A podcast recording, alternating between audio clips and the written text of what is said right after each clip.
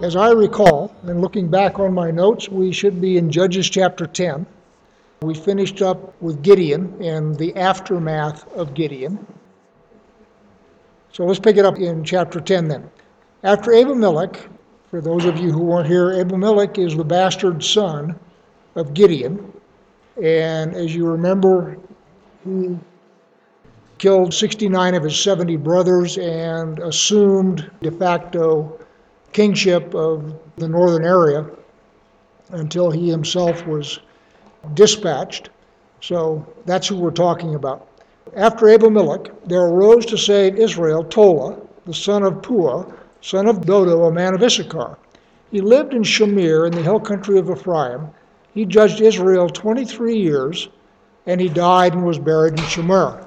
Shamir, nobody is terribly sure where it is.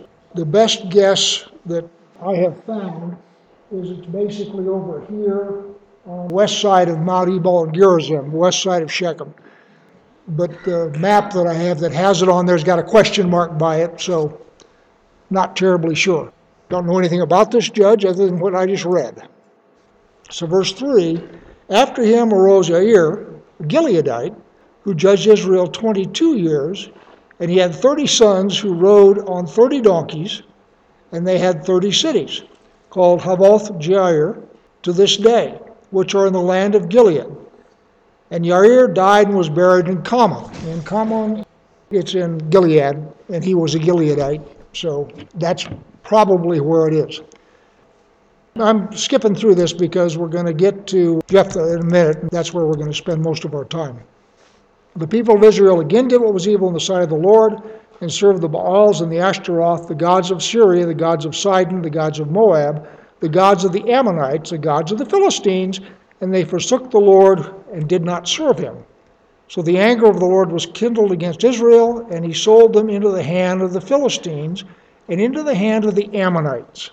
Now, one of the things that people get messed up all the time, myself very much included, is the difference between the Ammonites and the Amorites. And that's going to be fairly important tonight. The Ammonites and the Amorites are not the same. You can tell they're spelled differently.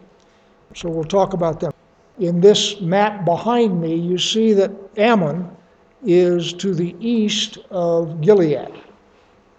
And the area on this map that is Gilead is where the Amorites were. And Moses destroyed the Amorites as they were coming into the land before they crossed the Jordan under Joshua. So the Ammonites and the Amorites are right next to each other. They sound alike, but understand that the Ammonites are farther east and the Amorites were up against the Jordan River north of the Arnon and south of the Jabbok. Backing up to the Torah, if you remember the genealogy of the tribes of Israel as they were getting ready to come out of the wilderness, Gilead is a descendant of Manasseh.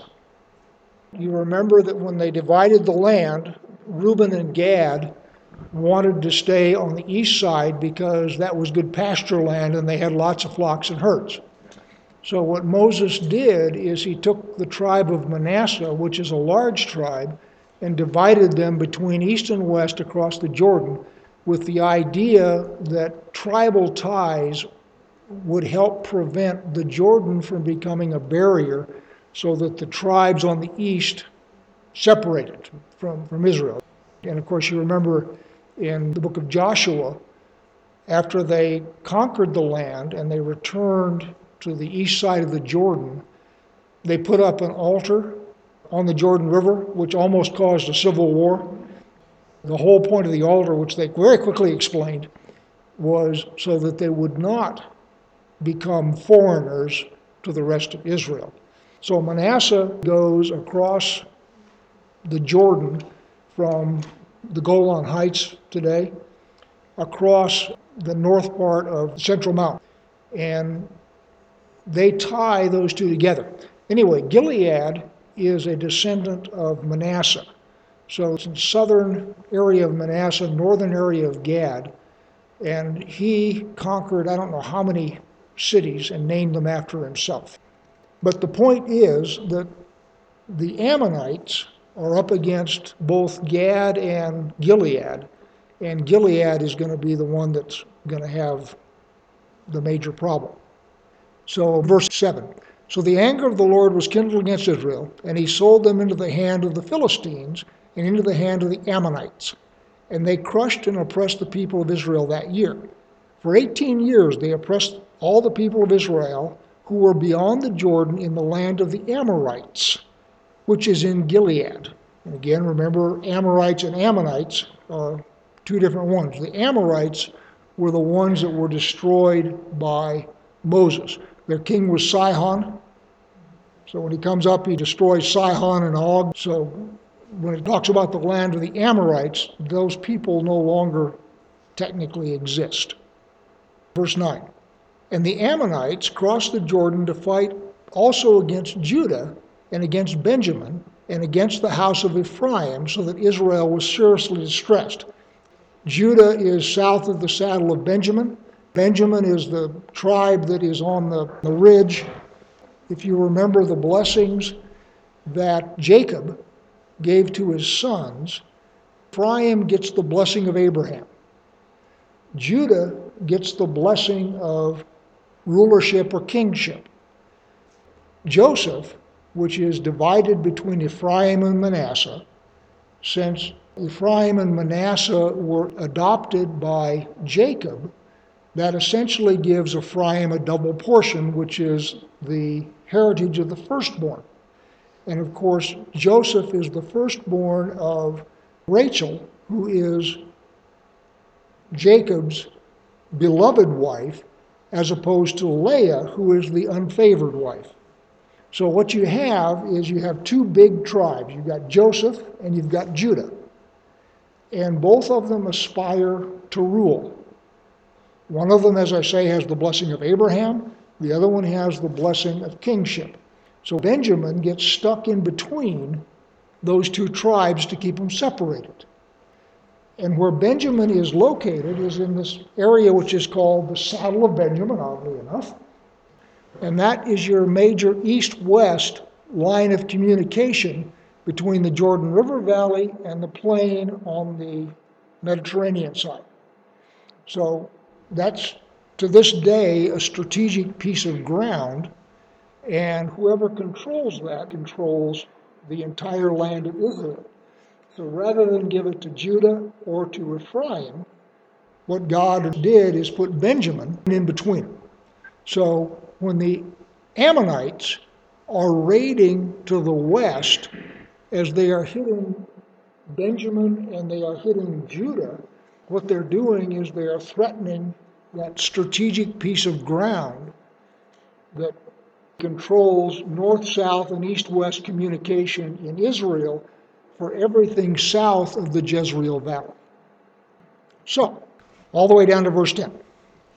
And the people of Israel cried out to the Lord, saying, We have sinned against you, because we have forsaken our God and have served the Baals. And the Lord said to the people of Israel, Did I not save you from the Egyptians, and from the Amorites, and from the Ammonites, and from the Philistines, the Sidonians also, the Amalekites, and the Moabites? oppressed you, and you cried out to me, and I saved you out of their hand. Yet you have forsaken me and served other gods. Therefore I will save you no more. Go and cry out to the gods whom you have chosen. Let them save you in the time of your distress. And the people of Israel said to the Lord, We have sinned. Do to us whatever seems good to you, only please deliver us this day. So they put away the foreign gods from among them and served the Lord, and he became impatient over the misery of Israel. So this obviously goes back to Deuteronomy 30, I think it's 30, where Moses prophesies that Israel is going to go after other gods and they're going to cry out. And one of the things that they're going to cry is, none of this would have happened if God had been among us.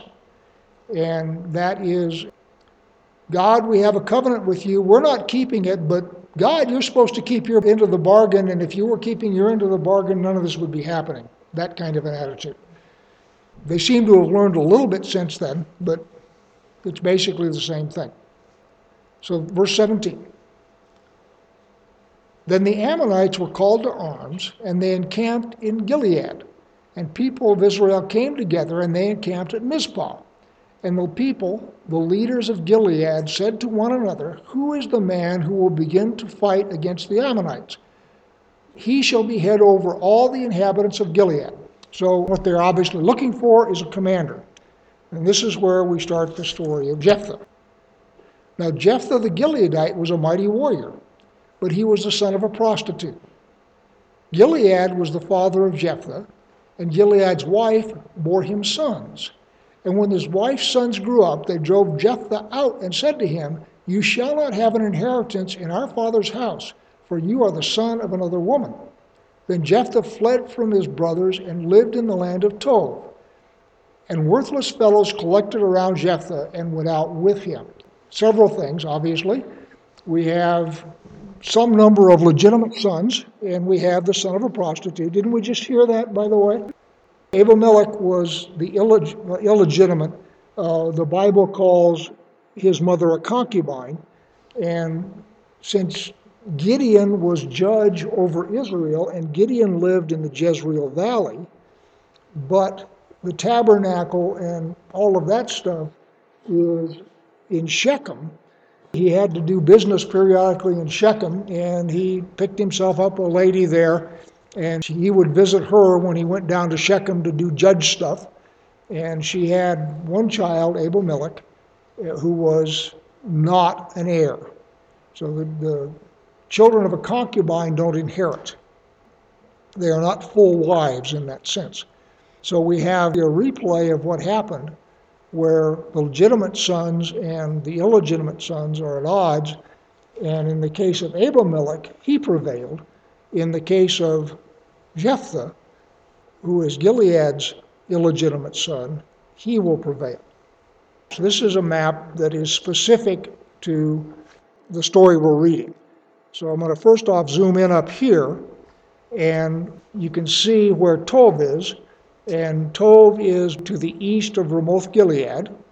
So when the sons of Gilead, the legitimate ones, got grumpy with Jephthah, and I think part of that, by the way, notice it says he's a mighty warrior. I think one of the reasons they ran him out is because they expected a replay of Abimelech, where Abimelech killed his brothers. Oh, by the way, this should remind you of another biblical character. How about David? Doesn't David get run out? And doesn't he go somewhere far away? And doesn't he gather a bunch of worthless fellows with him? Yeah, he does. He gathers a band of worthless fellows and he sets up a protection racket in Judah. And his worthless fellows, if you will, are going up and collecting stuff during sheep shearing and all that kind of thing. So David, in many ways, will mirror what Jephthah does.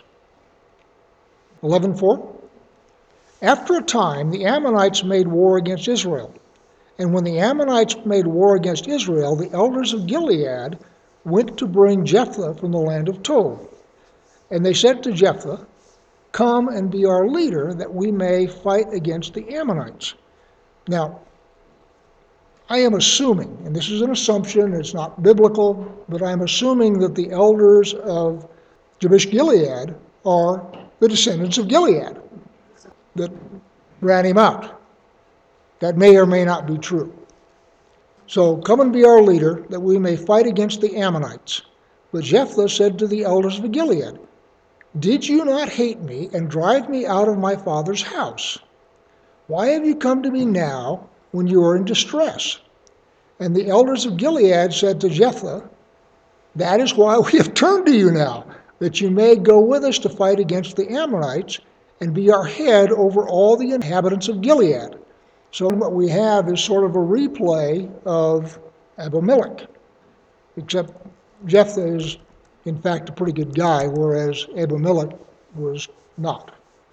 Verse 9 Jephthah said to the elders of Gilead, If you bring me home again to fight against the Ammonites, and the Lord gives them over to me, I will be your head.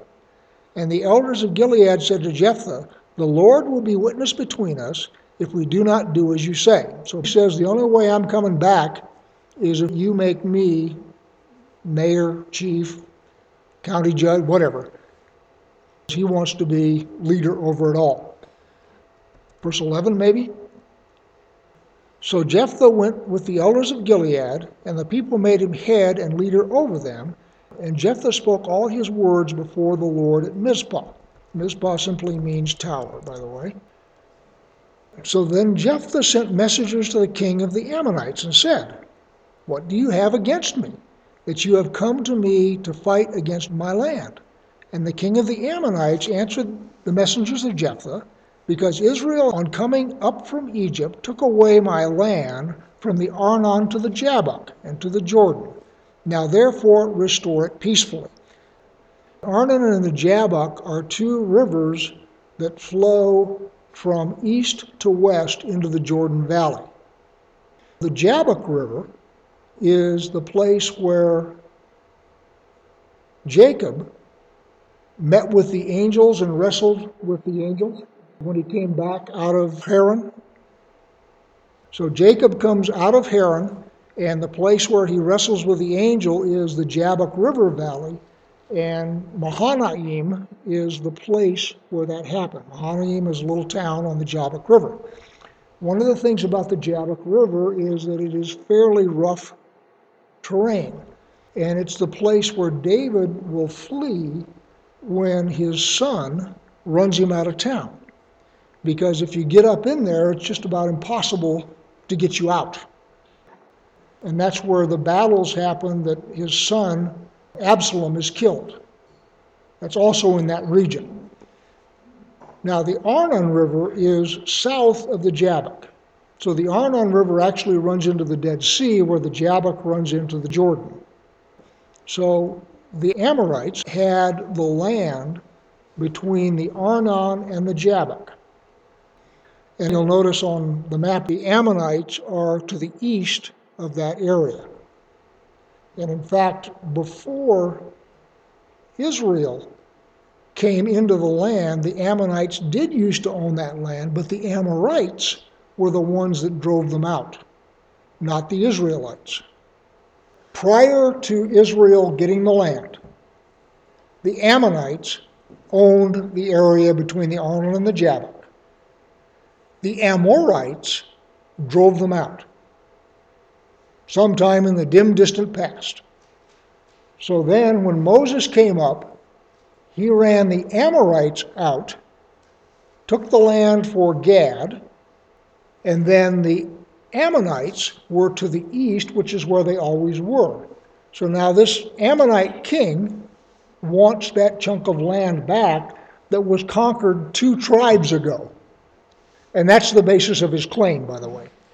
So, verse 14. Jephthah again sent messengers to the king of the Ammonites and said to him, Thus says Jephthah, Israel did not take away the land of Moab or the land of the Ammonites.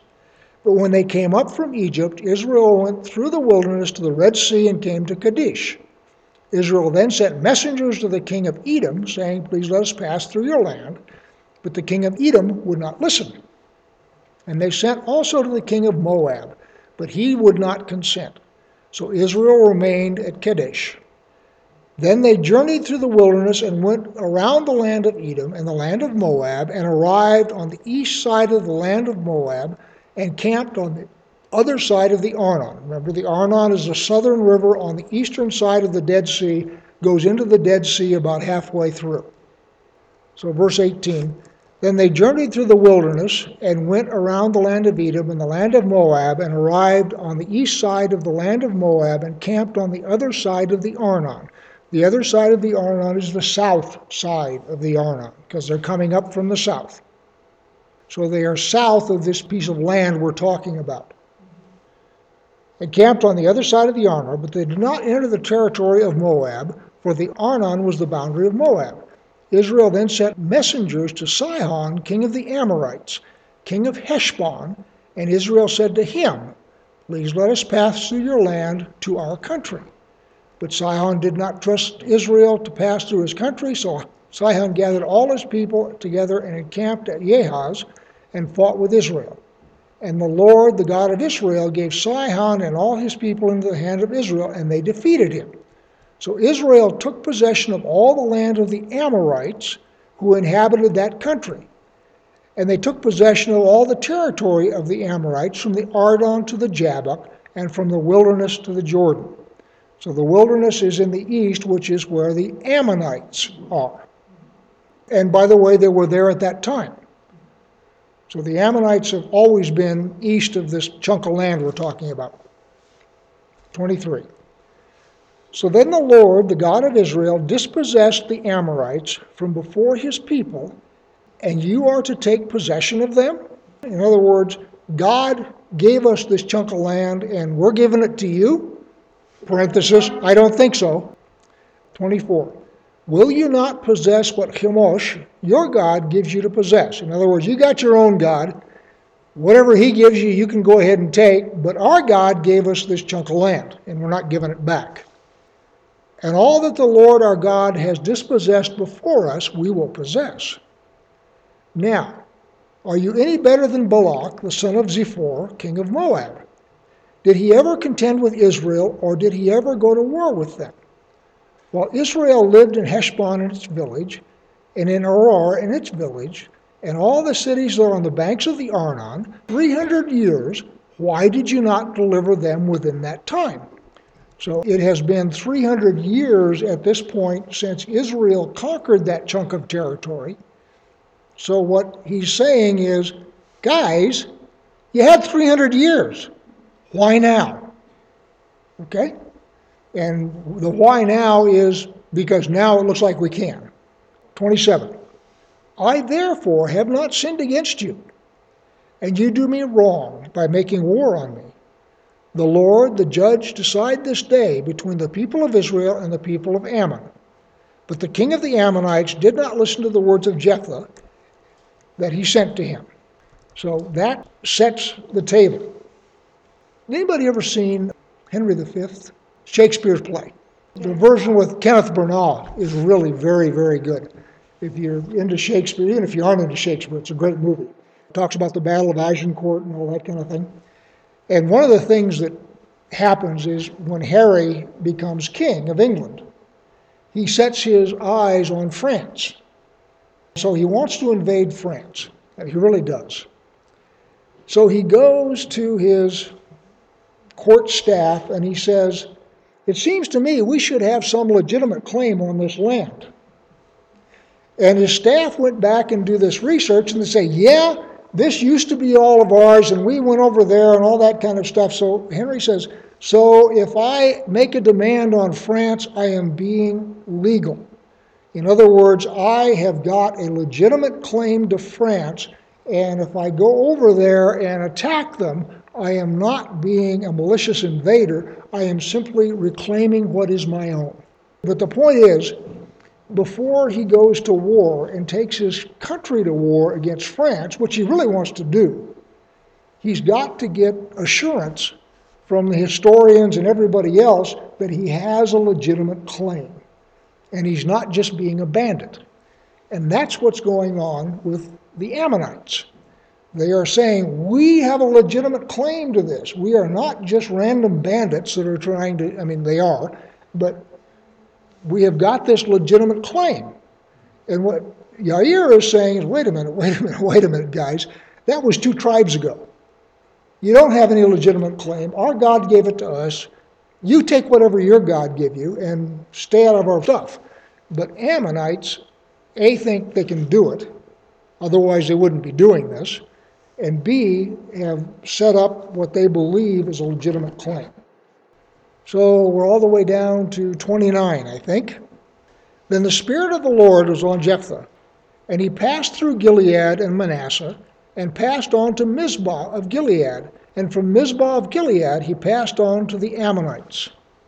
And Jephthah made a vow to the Lord and said, If you will give me the Ammonites into my hand, then whatever comes out of the doors of my house to meet me when I return in peace from the Ammonites shall be the Lord's and I will offer it up as a burnt offering. So Jephthah crossed over to the Ammonites and fought against them, and the Lord gave them into his hand. And he struck them down from Aroer to the neighborhood of Minnith, twenty cities, and as far as Abel Keramim, with a great blow, so the Ammonites were subdued before the people of Israel. Verse 34 Then Jephthah came to his home at Mizpah, and behold, his daughter came out to meet him with tambourines and with dances. She was his only child, and besides her, he had neither son nor daughter.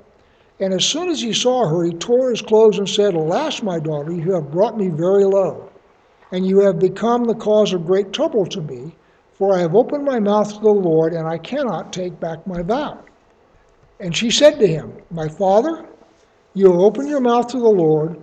Do to me according to what has gone out of your mouth, now that the Lord has avenged you on your enemies, on the Ammonites. So she said to her father, Let this thing be done for me. Leave me alone two months, that I may go up and down on the mountains and weep for my virginity, I and my companions. So he said, Go. Then he sent her away for two months, and she departed, she and her companions, and wept for her virginity in the mountains. At the end of two months, she returned to her father, who did with her according to his vow that he had made, and she had never known a man, and it became a custom in Israel that the daughters of Israel went year by year to lament the daughter of Jephthah, the Gileadite, four days in the year. So, the first lesson, of course, here is don't vow something you don't know what it is. If he said, first ox that I set my eyes on when I get home, it would have all been well. But he makes this what turns out to be a very foolish vow. And one of the things that people do is we tend, when we deal with God, to be grandiose. And we make these big flowery promises, and when it comes time to fulfill the promise, we often find that we are not very happy with the promise we've made, which is the case with Jephthah. The rabbinic literature on this, it is not biblical, so do with it as you choose. The rabbinic literature on this is what happened was since, first off, God is unalterably opposed to human sacrifice. Israel gets into big trouble when they fall into uh, human sacrifice. And the countries that have human sacrifice get into trouble with God. So, one of the reasons that God put Israel in the land of Canaan is because the Canaanites were doing that kind of thing. God says, I don't like that. I don't want that happening, so I'm going to get rid of them who are doing these abominations. I'm going to put you in there who know better. But unfortunately, Israel doesn't stay knowing better. So they worship other gods and they fall into all sorts of pagan practices to include child sacrifice. So the idea of God accepting a human sacrifice in this case is anathema to everything God is for everywhere else in the Bible. So that's sort of thing one. So the fact that Jephthah has made a vow that turns out to be foolish would still not justify human sacrifice. And rabbis say this, and I agree with them. So what they say happened, and this is completely extra biblical, it is rabbinic is when it says she went up to bewail her virginity, what that says is she never married. She is his only child. So Jephthah and his descendants are cut off because of this foolish vow he made. So she never marries, she never has children, etc. But again, according to the rabbis, she is not, in fact, physically offered up as a burnt offering sacrificing his grandchildren in the sense that they were never born. Let's finish up with Jephthah. So that'll get us into chapter 12, and then we can go on to something else next week. So we're beginning of chapter 12. The men of Ephraim were called to arms, and they crossed to Zaphon and said to Jephthah, Why did you cross over to fight against the Ammonites and did not call us to go with you? We will burn your house over you with fire. Now, anybody recognize this? Isn't this the exact same thing that happened with Gideon? So Gideon goes and he runs the Midianites off, and the Ephraimites come running up after everything is done and just really upset that they weren't involved. Now, the Ammonites have been there for 18 years. Right? The Midianites had been there for years and years and years. So I'm sorry, but I'm a bit cynical here. And what Gideon did is he basically buttered them up and flattered them. And he said, Oh, you guys are so much greater than we are, and all that kind of stuff. And that sort of mollifies them and they go back. Jephthah is not quite so tactful. But the point is, the Ephraimites have done this now twice. Exact same thing. And I am going to suggest to you that that reflects on the character of the Ephraimites, not on the character of either Gideon or Jephthah. So, verse 2 And Jephthah said to them, I and my people had a great dispute with the Ammonites, and when I called you, you did not save me from their hand. And when I saw that you would not save me, I took my life in my hand and crossed over against the Ammonites, and the Lord gave them into my hand. Why then have you come up to me this day to fight against me? In other words, I sent messengers looking for armies, and you didn't show up. You only show up after we've won, and you're all grumpy because you didn't get the honor of the battle. I think there's a term for that in modern day America. It's called stolen valor. In fact, there's a United States Senator that claimed that he's a decorated war veteran and never been out of the state of Massachusetts. Anyway, onward. Verse 4 Then Jephthah gathered all the men of Gilead and fought with Ephraim. And the men of Gilead struck Ephraim because they said, You are fugitives of Ephraim, you Gileadites, in the midst of Ephraim and Manasseh. Remember, Ephraim is the one that has the blessing of Abraham. Manasseh is the firstborn, but Jacob said, Yeah, yeah, yeah, I know you're the firstborn, but Ephraim is going to be greater. So they've got sort of delusions, if you will. So they're calling the men of Gilead fugitives of Ephraim, because Gilead, remember, is Manasseh, who is the brother of Ephraim. So they're saying, You guys are renegades. So you are fugitives of Ephraim, you Gileadites, in the midst of Ephraim and Manasseh. And the Gileadites captured the fords of the Jordan against the Ephraimites. And when any of the fugitives of Ephraim said, Let me go over, the men of Gilead said to them, Are you an Ephraimite? When he said, No, they said to him, Then say Shibboleth. And he said, Sibboleth where he could not pronounce it right. And it's sort of like talk like a Yankee kind of thing. How do you say y'all? How do you eat fried chicken? You eat fried chicken with your hands, except a Yankee eats it with a knife and fork. All sorts of little regional things that uh, serve to identify. In this one, apparently, they had a pronunciation of the word shibboleth that was different than standard. One of them was not standard. I'm not sure which one of them was not standard. So anyway, uh, five and a half. Are you an Ephraimite? When he said no, they said to him, Then say Shibboleth. And he said Sibboleth, for he could not pronounce it right. And they seized him and slaughtered him at the fords of the Jordan. At that time, 42,000 of the Ephraimites fell. Jephthah judged Israel six years. Then Jephthah the Gileadite died and was buried in his city in Gilead. So there is the story of Jephthah. The comment was that Jephthah, for all of that, made it into the Faithful Hall of Fame in the book of Hebrews. So in Hebrews 11:32, and what more shall I say? For time would fail me to tell of Gideon, Barak, Samson, Jephthah, of David and Samuel and the prophets who through faith conquered kingdoms, enforced justice, and obtained promises, stopped the mouths of lions, quenched the power of fire, escaped the edge of the sword, were made strong out of weakness, became mighty men in war, put foreign armies to flight, which sort of lends credence to my personal belief that there was not actually a burnt offering made of his daughter.